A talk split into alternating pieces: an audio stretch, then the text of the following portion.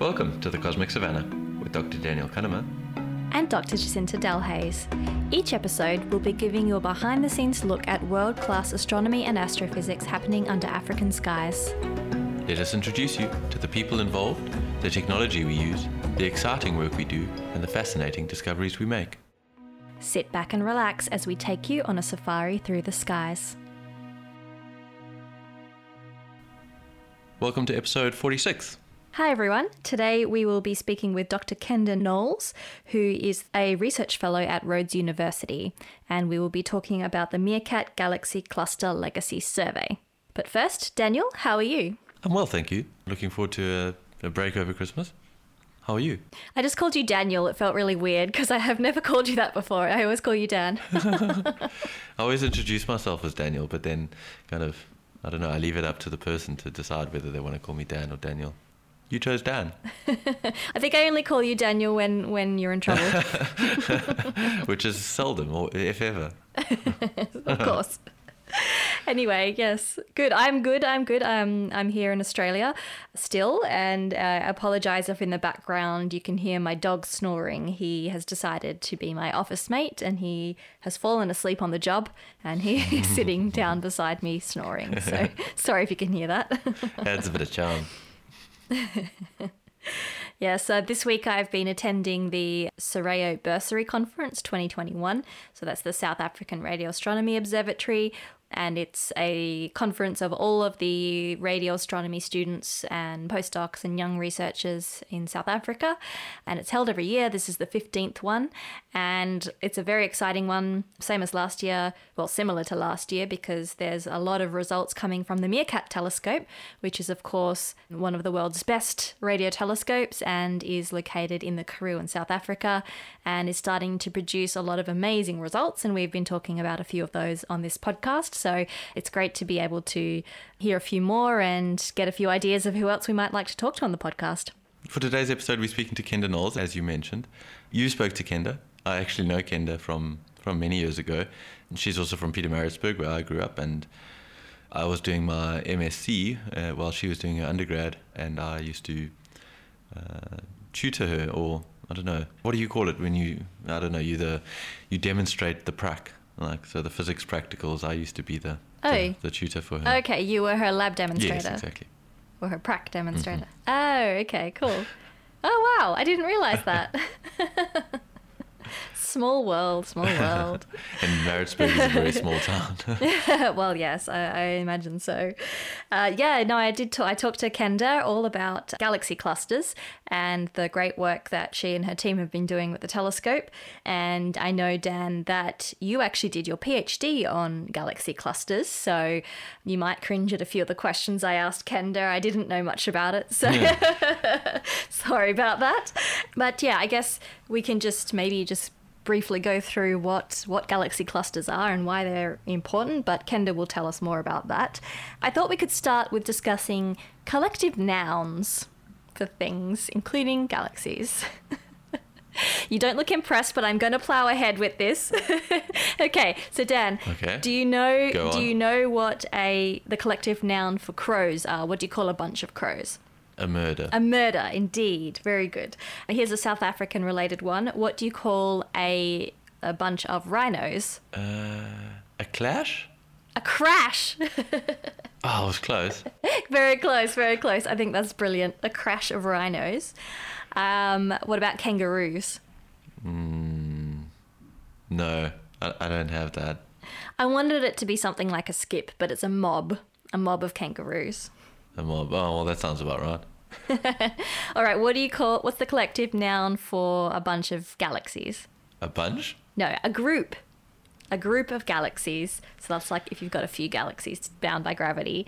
Um, and what do you call, uh, Yeah. what's the collective noun for a bunch of galaxy groups? I know where you're going. You want me to say cluster. But if we're talking about gravitationally bound, then correct. So, what gravity gravitationally bound means is that when you have a galaxy, all of the stars within that galaxy are held together by gravity. So, they all have their own gravity, they're pulling together this dark matter. And the stars can't escape that galaxy. They're, they're bound by gravity.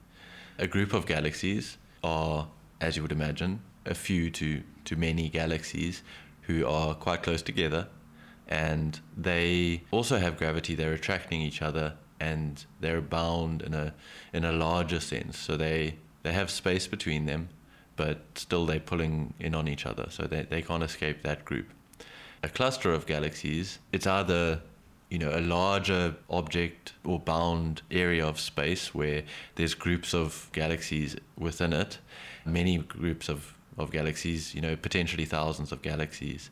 The galaxies don't necessarily have to be in groups. There obviously will be some groups and maybe some isolated galaxies within the cluster, but all of those galaxies are again gravitationally bound, sort of pulling towards each other in a cluster. So that's a cluster of galaxies. Whether that's the collective noun, I think, is a matter of, of English more than physics. Because oh boo. Play along dan.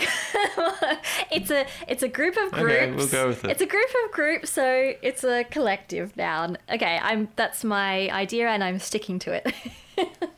Okay. Anyway i think the listeners can get from this that you know clusters are a bunch of galaxies a whole big bunch of galaxies which may or may not be in groups you might have some galaxies that are in groups, you might have some that are not, but they're all bound gravitationally together into this big cluster. And you don't just have galaxies in groups, right? Uh, in clusters, there's other stuff in clusters. So, in between galaxies, there's something called the intergalactic medium, which is very diffuse gas. I mean, we're talking very diffuse. A few atoms maybe per square meter or cubic meter. And in a cluster or in a group of galaxies, this intergalactic medium is obviously denser than in, in the void of space. So there's a, an intergalactic medium in a group in between the galaxies, and there's also something called the intracluster medium in a cluster where you know you have this this medium, this diffuse gas, which is filling the, the cluster. Kind of very hard to detect and really not, not dense. So we, we think of air as diffuse, but air is incredibly dense gas.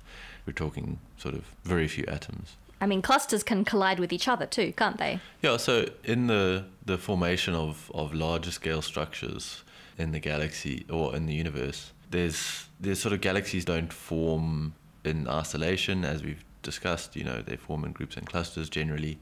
And those clusters, with their massive gravity wells, keep pulling in other galaxies and, and other matter. And, and when sort of two clusters eventually pull hard enough on each other or for long enough, those clusters can uh, join and, and merge into a larger cluster.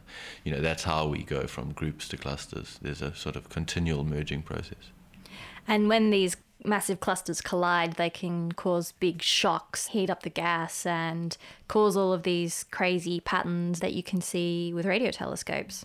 Yeah, exactly, and I think that's what we'll be talking to to Kenda about. She's an observational astronomer, so she's she's working with MeerKAT to detect these interactions between clusters of galaxies. But as you said, this intracluster medium, even though it's diffuse, the the particles do interact, and often they're highly energetic so they have a lot of energy and they're moving quite quickly.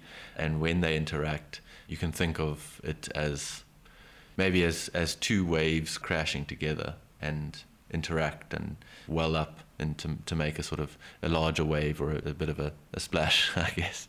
I mean, crashing clusters. So, what do you call what's the collective noun for a whole bunch of clusters? Maybe it can be a crash of clusters. Taking us back to the rhinos. can we please call this episode a crash of clusters? Sure, you can. You can have it. Um, whether it takes off or not, we'll we'll see. All right. Anyway, I think we should uh, maybe hear from the expert now. so let's hear from Kenda.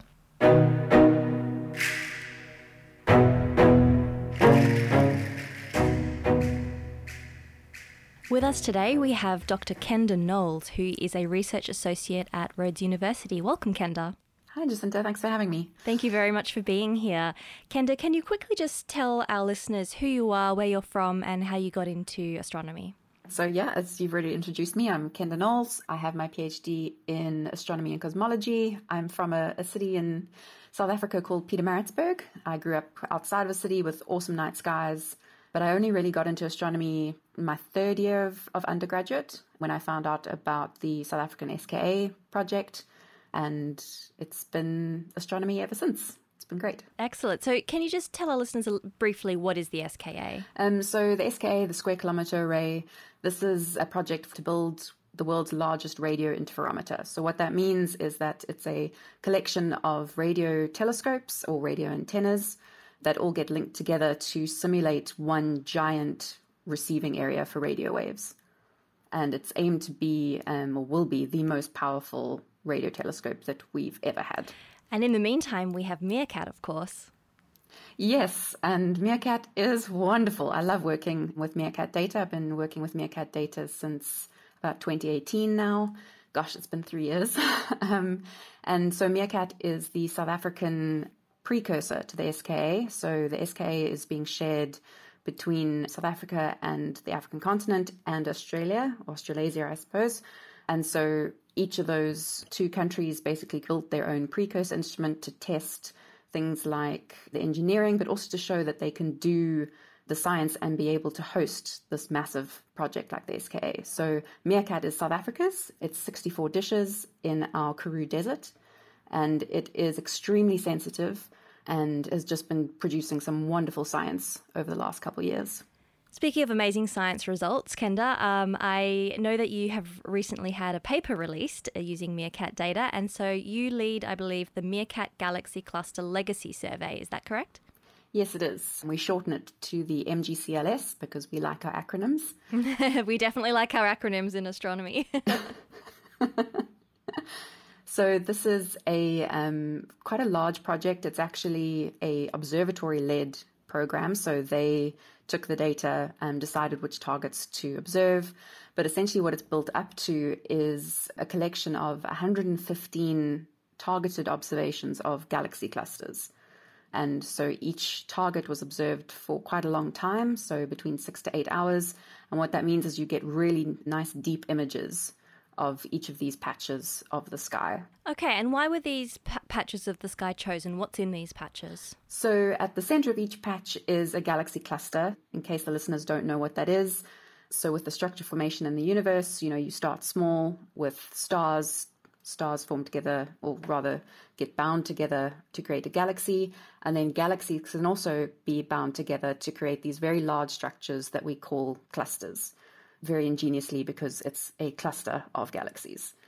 And so these structures are very, very interesting both for people who care about astrophysics, so plasma physics, you know, how do galaxies evolve, what's happening with magnetic fields in the region, cosmic ray electrons, protons, you know, particles traveling very, very close to the speed of light.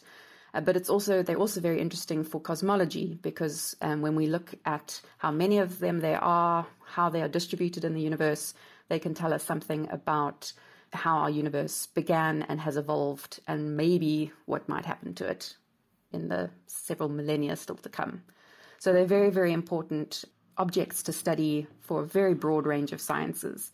So you mentioned that these galaxy clusters are huge. They're not just galaxies themselves. They're clusters of galaxies, they're groups of groups of galaxies. So these must be really enormous. How big are we talking here?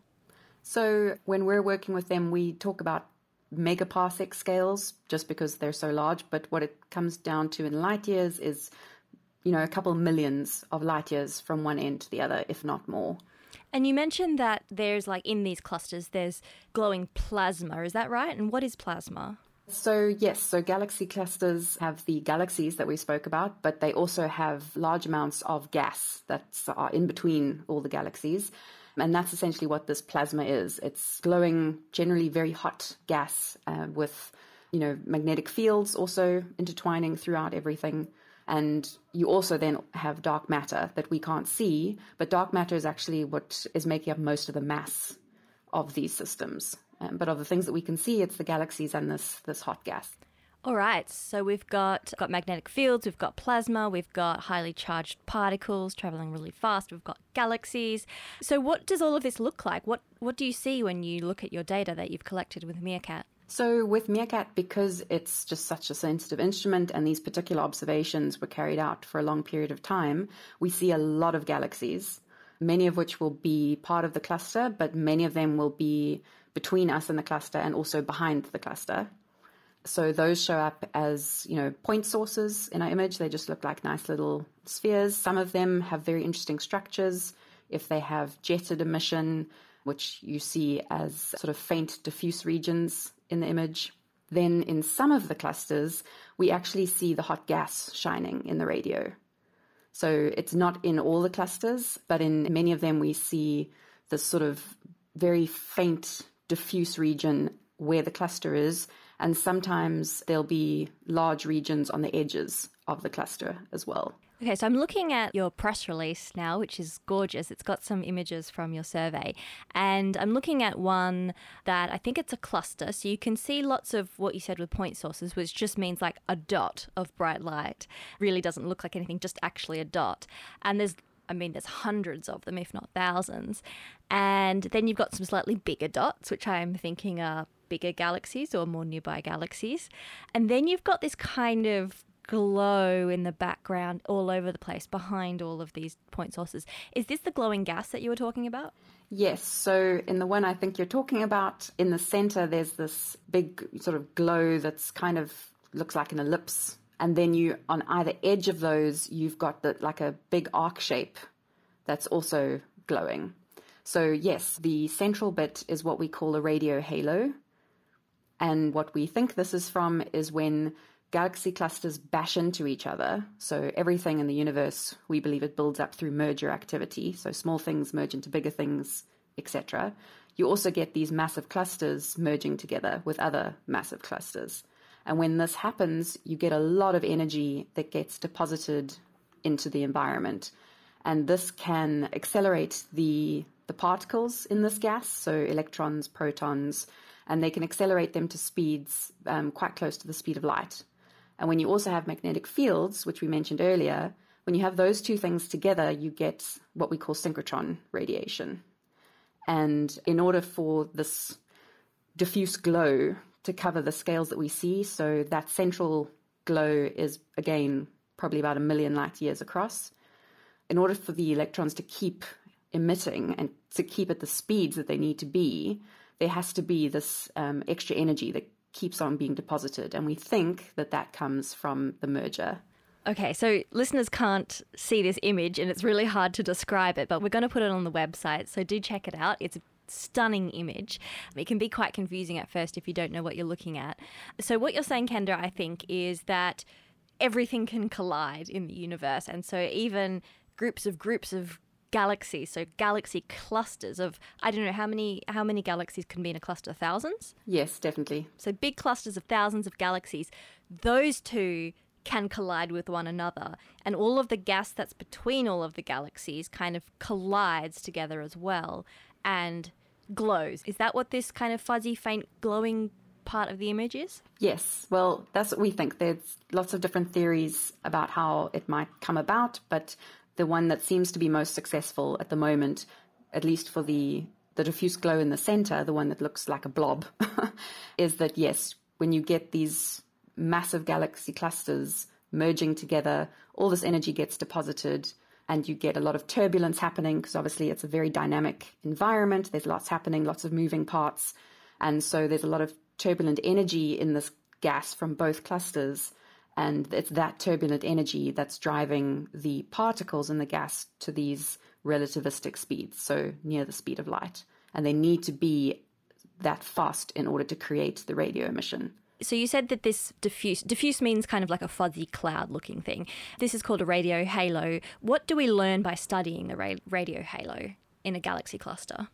So we can learn several things. One of the key points is about the magnetic fields within the cluster. So magnetic fields are things, they're everywhere, we think they're everywhere, but surprisingly, we don't know very much about them.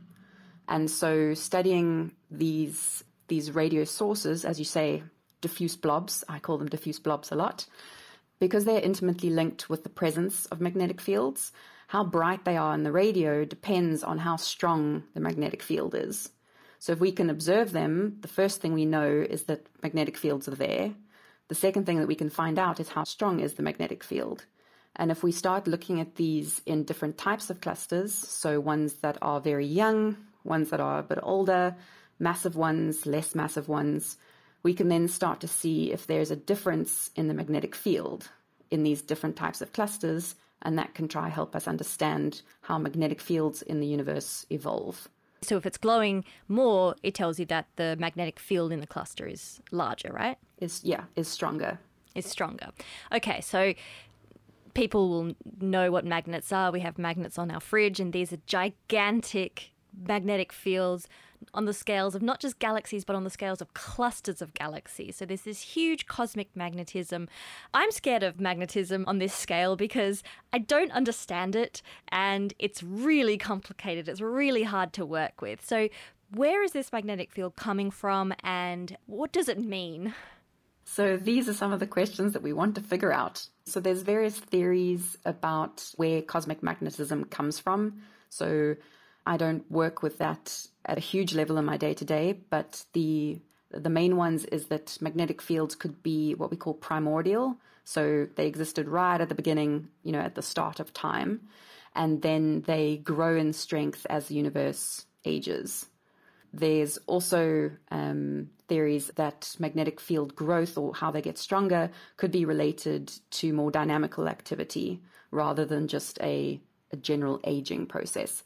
But that's one of the things that we really we really don't know, and we need more observations in order to be able to to answer these types of questions.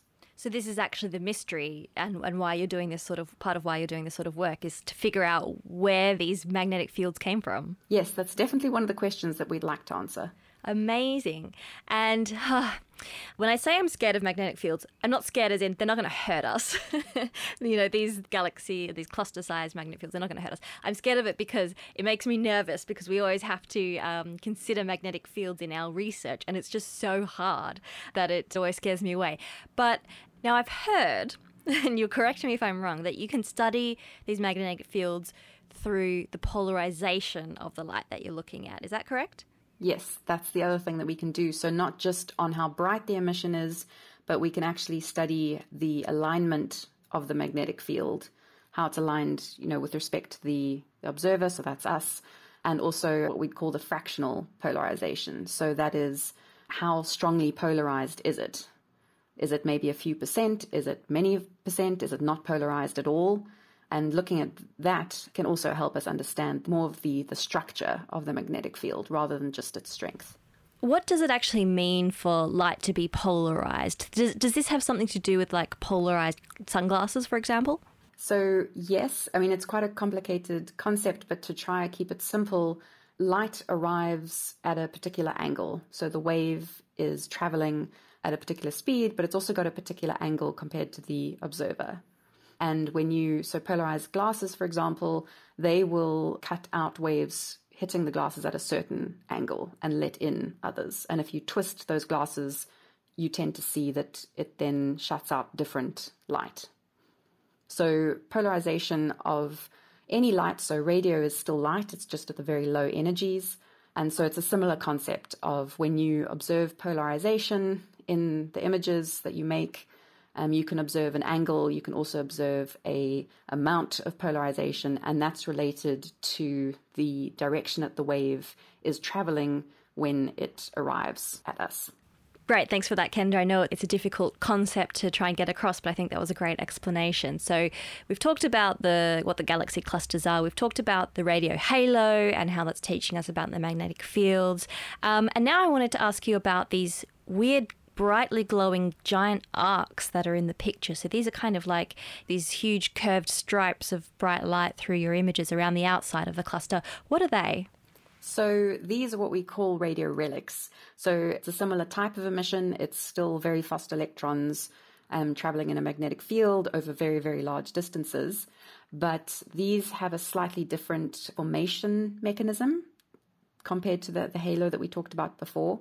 So these relics, as you've you've said, you know, they're on the outer edges of where the cluster is, and they have these nice arc-shaped form. These are related to shock activity in the cluster. So again, related to the merger. So if you think you have two massive things bashing into each other, you're going to have shock waves traveling through the gas, traveling through the plasma. So these shock waves are compressing the gas and they'll also be compressing the magnetic fields. And so when you have massive shocks, you sometimes get these radio relic structures which are related to these shocks driving that energy that we said we needed the electrons to be very, very fast, and there has to be some energy to drive that. So we believe for these relics that that energy comes from the shock activity, which is why you see them generally to be quite nicely aligned with the edges of the cluster where you would see the shocks in, for example, X ray observations of the gas. Wonderful. So, huge shocks of these collisions. What can we learn from these radio relics? So, from the, the radio relics, they can tell us something about the shock itself. So, how strong was the shock? And if we know that, we can sometimes work backwards to try simulate the actual merger itself. So, was it just one thing bashing into another thing? Were there many smaller components all coming in together from different directions? Again, it can tell us something about the magnetic field. So, we talked about polarization. Relics tend to show polarization, unlike the halos. And this is um, because the magnetic field is getting compressed and it gets very nicely aligned at the edge of this arc shaped structure. Um, and when you have a nice aligned magnetic field, you tend to see polarization. Whereas in the halo, because it's such a turbulent environment and things are happening in all sorts of different directions, well, there definitely are magnetic fields, but you tend not to pick up polarization because there's no nice alignment of the magnetic field because everything's getting messed up during the turbulence. So with relics, we tend to see very nice structured polarization which tell us that there's a very nice structured magnetic field. And again, from that, we can tell things about the strength of the magnetic field, the structure of the magnetic field. You'll see in the, the image, the very bright one at the bottom left of the image. If you look closely, there's actually filaments that you can see. It's not just one fat stripe. There's filaments of radio emission that you can see, and those filaments will be tracing magnetic field filaments as well. So that relates back to the structure of magnetic fields and how they get distributed throughout this cluster environment. So Kenda, this is amazing. It's it's just such a treasure trove of information that you've got here. Like what does it feel like when you look at these images? Sometimes I just stare at them because I find them very pretty and very beautiful. Yeah. Um, but I think it's also a an immense sense of achievement, not just for myself, but this was a massive team effort. So I might be the first name on the paper, but it took a lot of different people to make sure that this project got published. So that goes all the way from SARAO taking the data, deciding what things to look at, to the people who were heavily involved with taking the data and making it into these beautiful images that we see. And then once we have the images, then comes all the exciting science stuff of analyzing them and, and figuring out what we can do.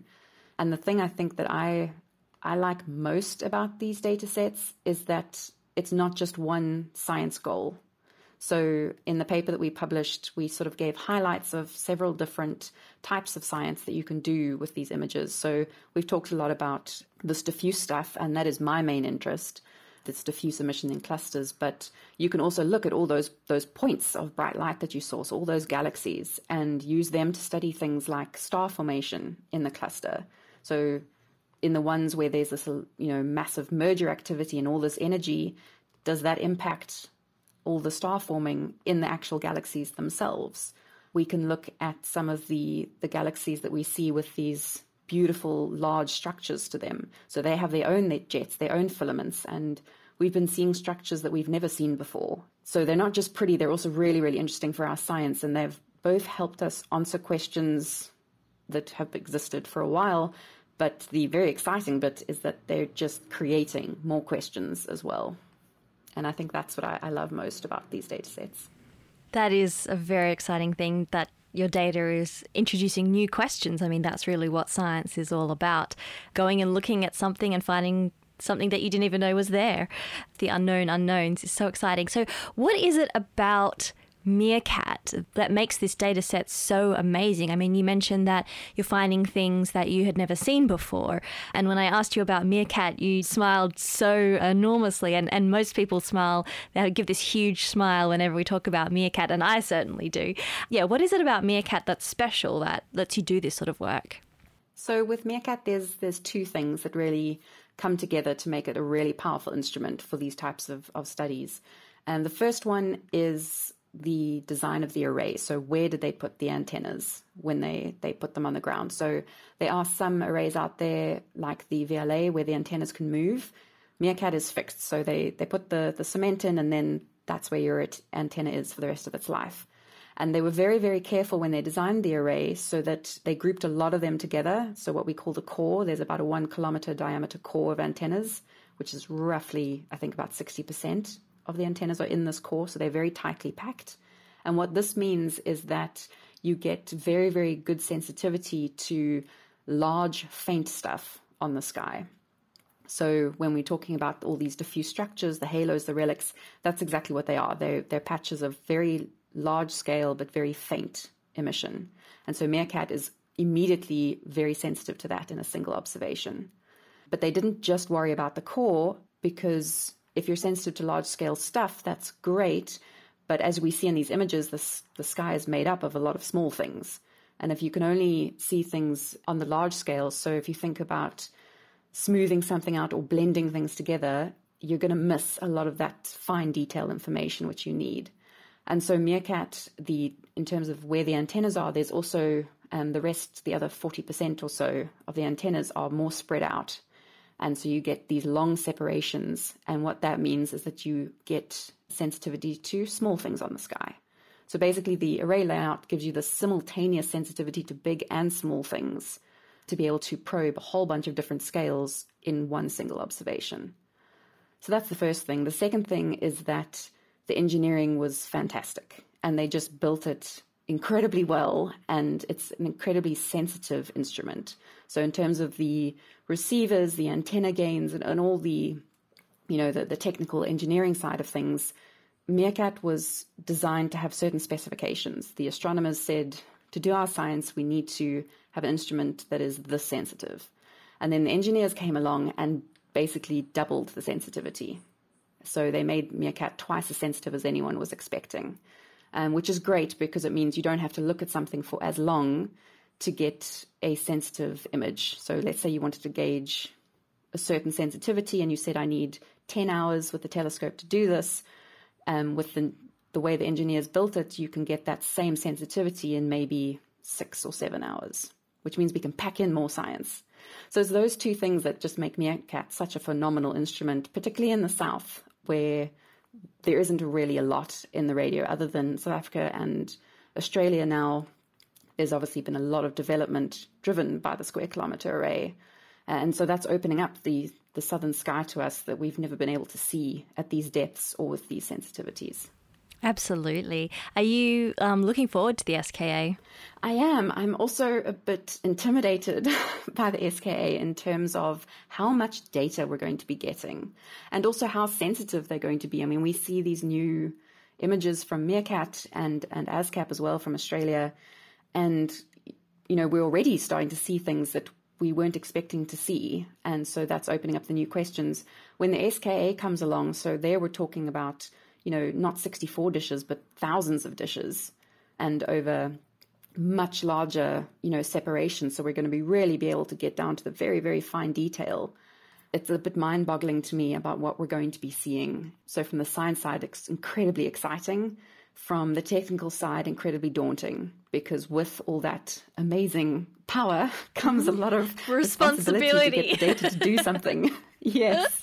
So um, there's a lot of very smart people already working on and trying to prepare ourselves for the SKA because the amount of data we're going to get through, we need to find ways to to handle it in order to get this amazing science out that we're so excited to do. Yeah, absolutely, absolutely. And what's next for you, Kenda? Now that you've got this paper out, you've published the data, I, I assume this is public and anyone can play with the data. What do you want to do next? so many things. so yes, this data is definitely public. You know, there's we have a website for it, and you can access all the data through there directly, or just follow the links in the paper. Because the main goal of this legacy survey is is exactly that. It's supposed to be legacy data that will be available to the entire global community to do whatever science they want to do with. So from my side, there's still projects using this data that we've got ongoing. As I said in the paper, we we sort of showed highlights of things.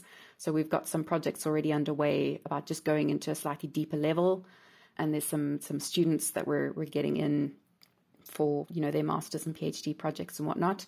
I also have other MeerKAT data, um, which is also on clusters, but the difference is that these are short observations rather than these very long ones.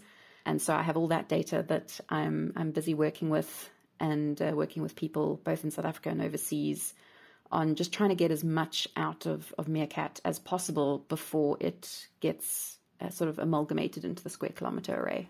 Oh, wow. So, no lack of things to do. Definitely not. With MeerKAT, there never is a lack.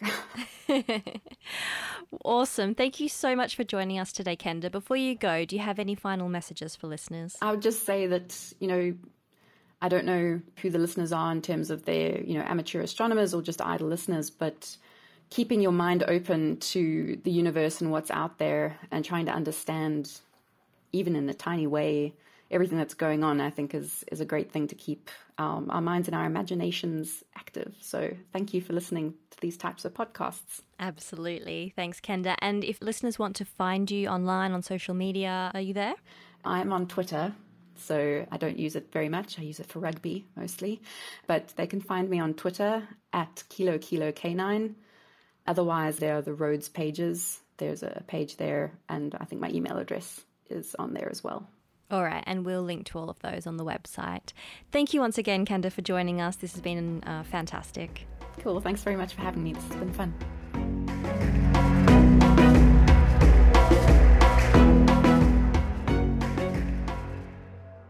When I was saying I was uh, scared of magnetic fields, what I actually meant was intimidated. I'm intimidated by the study of magnetic fields. It's very difficult.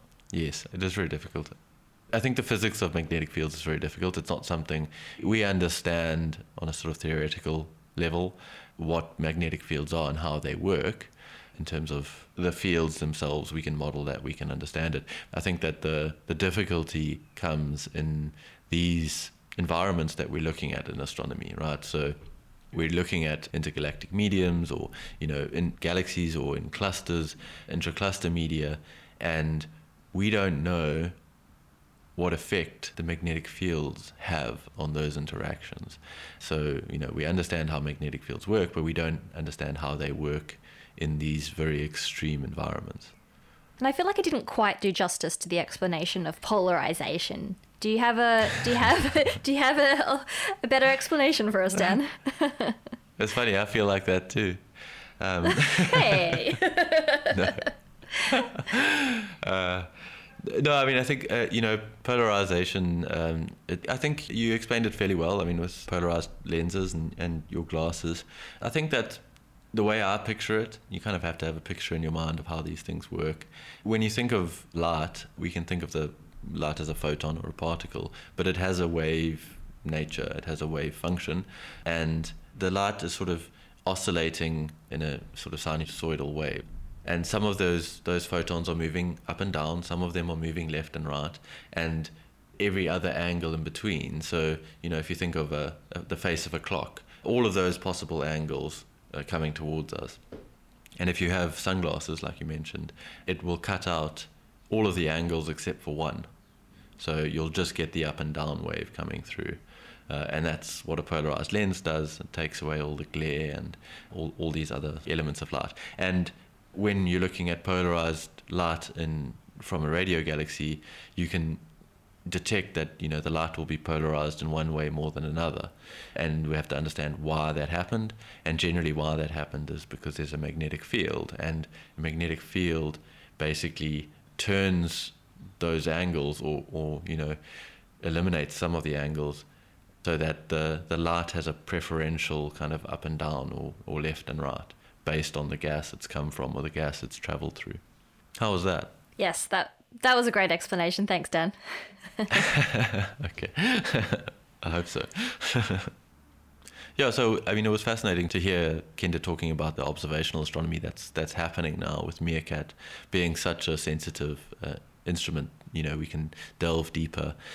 I can dust off my PhD, but you know, when I was doing my PhD, like the MeerKAT didn't exist, and you know, I was doing the theoretical aspect, and we need observations to to try and compare our our theory to and try and understand how these shocks are forming and, and what they really look like. You know, having more and more data means that we can improve and refine our theories. And, you know, it's just really exciting to hear these progress going on. Yeah, and I love the concept of a legacy survey. So that means that it's meant to be this data set which is so good and contains so much stuff that it's like a treasure trove that people will be able to dig into for many, many years to come and find more and more stuff. So, yeah, I think that over the years, this this data set is going to produce a whole bunch of research, a whole bunch of papers, and looking forward to seeing the results from those. Okay, so um, just to, to note, we're almost in December. I think it's when this comes out, we'll be well into December. And we will be taking a little bit of a break, uh, both Jacinta and I, over the festive season and we will be back in January with more. Yes, indeed. And while we're away, we hope that JWST will successfully launch. As we discussed that all in episode 35, we were mentioning how the launch date was December 18th, but since then it has been pushed to December 22nd. And by the time you're reading this, who knows when the launch date will be? But hopefully it's in, it sneaks in in 2021, and we really hope it's a successful launch. So hopefully by our next episode, we can bring you the updates um, with how that's going. Yes, I wanted to wish all our listeners a very happy and joyful JWST launch. yes, indeed. And I will wish our listeners a very happy and a very safe and healthy holiday season. And we will see you back here in uh, 2022. Thanks as always for listening, and we hope you'll join us on the next episode of The Cosmic Savannah. You can visit our website, thecosmicsavannah.com, where we'll have the transcript, links, pictures, and other stuff related to today's episode. You can follow us on Twitter, Facebook, and Instagram at Cosmic Savannah. That's Savannah spelled S A V A N N A H. Special thanks today to Dr. Kenda Knowles for speaking with us. Thanks to our social media manager, Sumari Hattingh, and our audio editor, Jacob Fine. Also to Mark Olnut for music production, Michal Werchek for photography, Carl Jones for astrophotography, and Susie Karras for graphic design. We gratefully acknowledge support from the South African National Research Foundation, the South African Astronomical Observatory, and the University of Cape Town Astronomy Department. You can subscribe on Apple Podcasts, Spotify, or wherever you get your podcasts, and we'd really appreciate it if you could rate and review us or recommend us to a friend. And we'll speak to you next time on the Cosmic Savannah.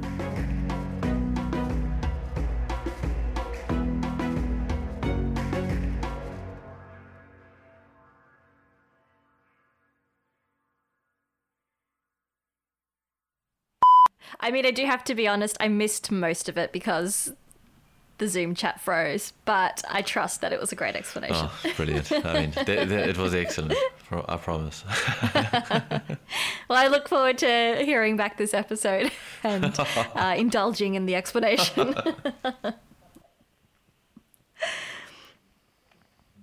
Carl Jones for astrophotography and Susie Karras for graphic design. Tonka, stop it. We Tonka. could, He's digging up the carpet. hang on, sorry. My dog. what is this? What is his, His name? His name is Tonka, like Tonka truck. We didn't name him, he's a rescue.